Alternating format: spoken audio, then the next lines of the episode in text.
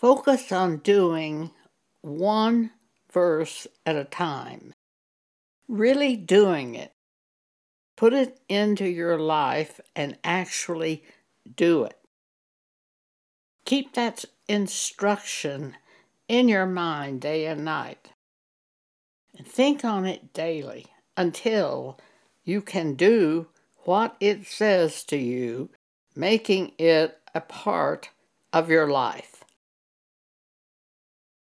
You're not likely benefited by reading the scripture, it's doing the scripture where the benefit lies.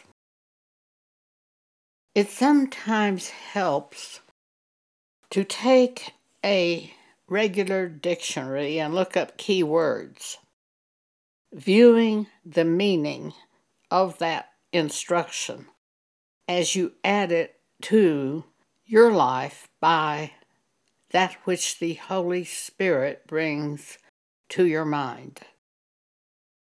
We're told this in Joshua chapter 1. Only be thou strong and very courageous, that thou mayest observe to do according to all the law, or the New Testament scriptures. Turn not from it, from the right hand or to the left, that thou mayest prosper whithersoever thou goest. Now, of course, we don't do the Old Testament sacrifices. Jesus is our sacrifice. His blood paid for our sins. But there are many commandments of God in the New Testament, and we should be doing them. Too often Christians say we don't go by the law anymore. No, we don't go by the law of Moses, but we should go by the commandments of God as written in the writings of the apostles and prophets in the New Testament.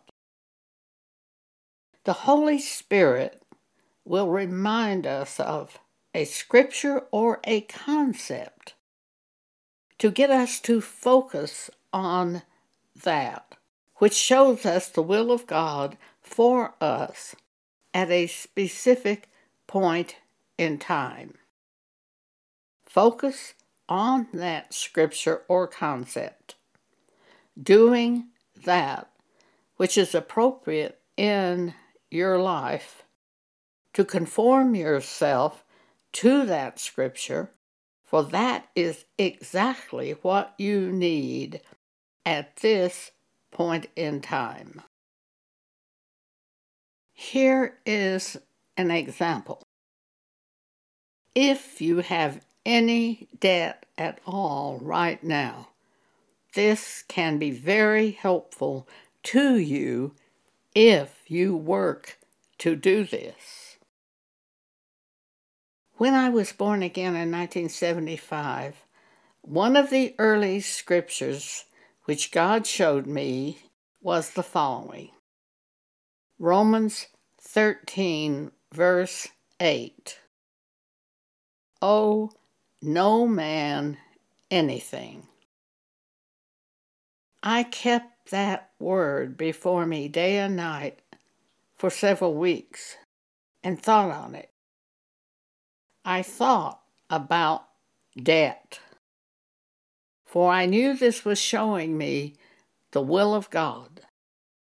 I felt God was saying to me, Get out of debt and stay out of debt. I prayed for God to help me to do this. I stopped buying things on credit. I bought only those things for which I could pay cash.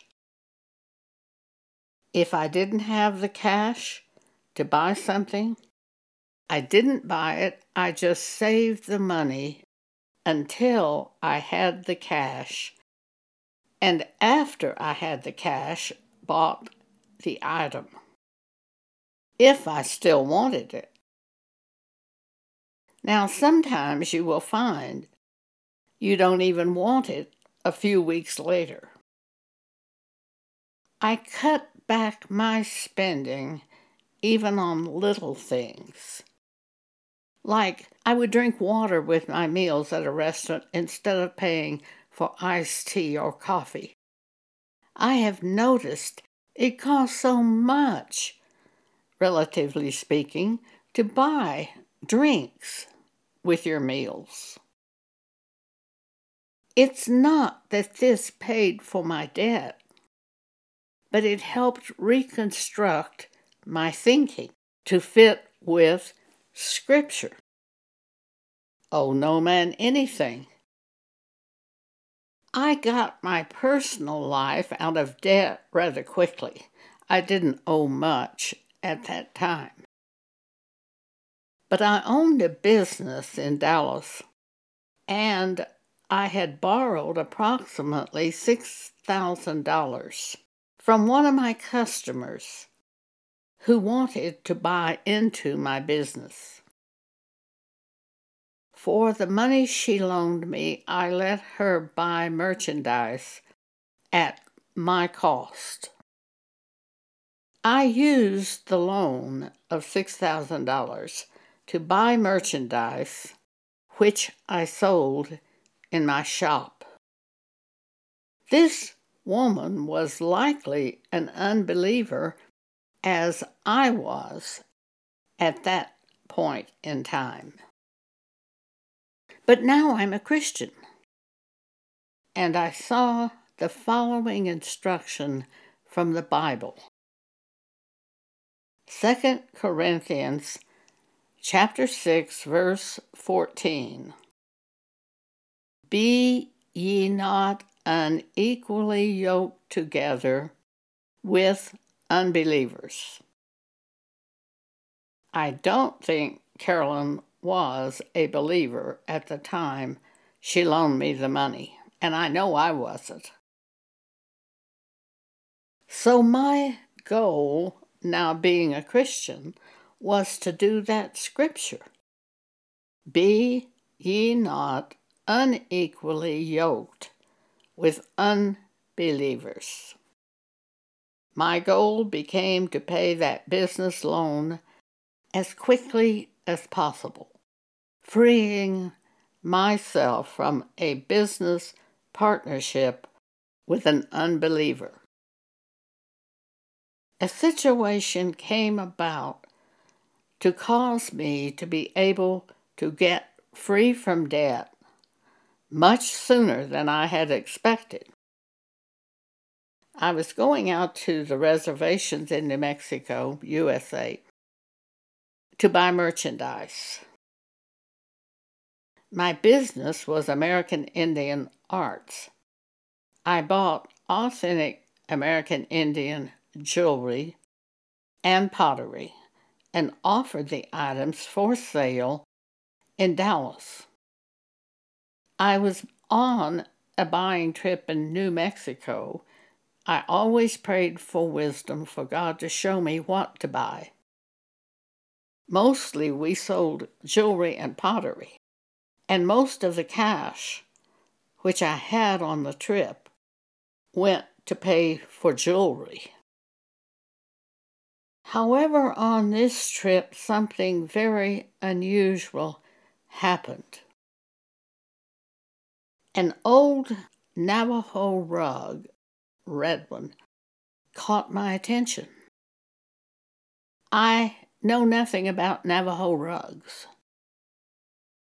I tried to walk away from that rug, but I kept coming back to it and looking at it. I finally knew I had to buy that rug. It cost me $500. I spent that money, which normally would go for jewelry, to buy that Navajo rug. I took it to a rug appraiser in Albuquerque who told me it was really a very fine rug. She said most of these old rugs are virtually worthless. But this rug I should price in my shop at a price where it would not sell, for it would go up in price in the future, and I should hold on to it. At the time I bought the rug, she appraised it at $1,500. I had paid $500 for it the day before. I returned to Dallas and I had that rug rolled up at the side of the room, not on display yet. When a man came in to purchase jewelry, he saw that rug and asked, What's that? I replied, It's an old Navajo rug. He said, Let me see it. I said, Oh, I don't think you'd like that. But he kept insisting, so I rolled the rug onto the floor. After looking at the rug, he said, How much? Without any thought, I replied, $5,000. He said, I'll take it. And he began writing out a check. I was horrified. I was an honest dealer of American Indian arts. I always protected my customers, being sure of the quality of the item and charging a fair market price. I did all that I could to talk this man out of buying that rug, but he was determined to buy it. So I said to him, All right, I'm not going to cash your check for at least a week. If you change your mind, bring the rug back to me, and I will give you back your check. I never saw that man again. So I deposited the check and put a thousand dollars of my money with it and repaid the woman who was likely an unbeliever all the money she had loaned me, and I was debt free. And I was no longer yoked to a woman that I believed to be an unbeliever. When we see a scripture and purpose in our heart to do that scripture, God makes a way for us to do that scripture. Jesus said, If you continue in my word, then ye are my disciples indeed. And ye shall know the truth, and the truth will make you free. Romans 13 8. Oh, no man anything. Get out of debt. Start now if you have any debt. Notice the steps taken by me in being led by God's Spirit. Before going on buying trips, I always prayed for wisdom concerning what I should purchase. James 1 5 If any of you lack wisdom, let him ask of God, that giveth to all liberally and upbraideth not, and it shall be given him. That's a promise from the Bible. If you lack wisdom on how to do something, ask God. He will give you that wisdom. Now, there are times I've had to wait for several days before he gave me the answer of what to do. There are sometimes I knew immediately what I was to do. There was one time I waited for four years. When I built my house in New Mexico, my mother lived with me at the time.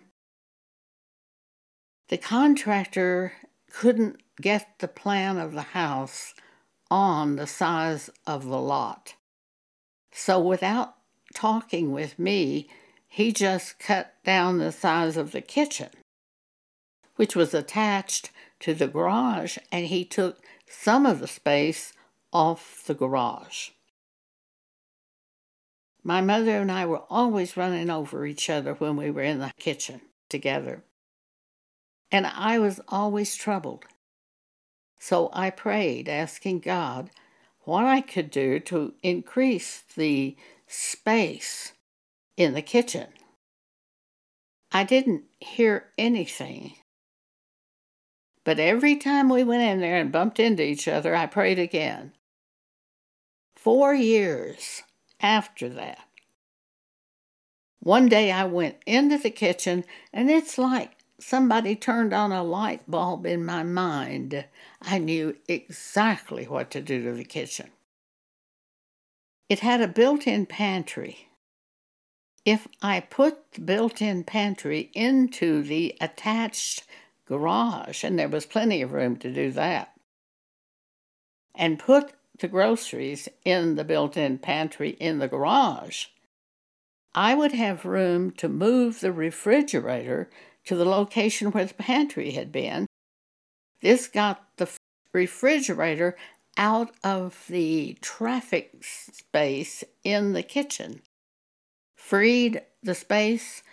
I did that, and we never ran into each other again when we were both in the kitchen. There is a way, and God will show us the way to do it if we ask Him for wisdom because it's a promise from God. But you may have to wait. How does God give us wisdom? Sometimes God will bring a thought to my mind by the Holy Spirit. It may be a scripture or it may be a concept, but it always shows me the way. Sometimes God will get my attention drawn to something and my interest will be such that I can't leave that item alone. In the rug case, that's what happened. Human reason often tries to talk us out of what God is trying to show us. In this case, but I need to spend my money on jewelry. That's a thought from the devil. That's what I sell, not rugs. I don't know anything about rugs. But that thought was not from God, it was from the devil. So you do have the devil fighting God as you have thoughts from God. He often brings you a thought of why you shouldn't do that. That thing that God has shown you to do, He will show you not to do it. But I had with me cash to pay for the rug. I wouldn't have bought it if I hadn't had the cash. I was going to use the cash for jewelry. That was very important that I had the cash because I knew it was God leading me to get out of debt and to stay out of debt. And I had done that, and now I had the cash with me.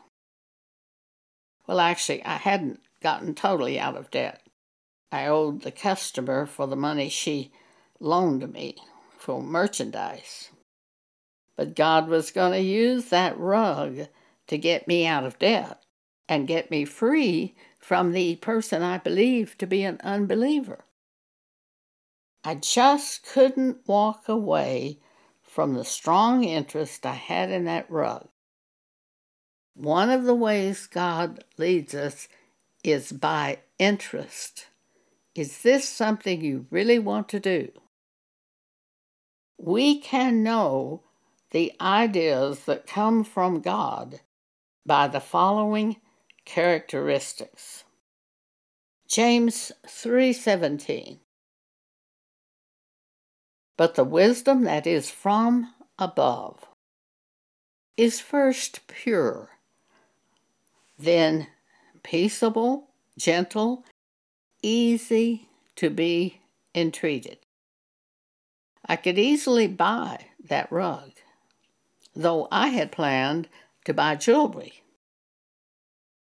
which we sold at my shop, and we didn't usually sell rugs. This rug was going to be sold at a price that I never imagined, and by the sale of this rug, I would be completely free from debt at my business. So pay attention to your interest, but pay attention to the money you're spending for the item. Now, please don't rush on to the next chapter. Doing the Word of God is the key. Most Christians fail to do the Word of God. They read the Word of God, they think they're godly, but they won't stand up in the storms of life that way. First, stop and study the Scriptures and the concepts which I have presented in this writing. When possible, apply these scriptures to your own life as needed. That causes Christ, the Word, to live in you and become a part of you, of your way of life. Thank you for allowing me to share this with you today.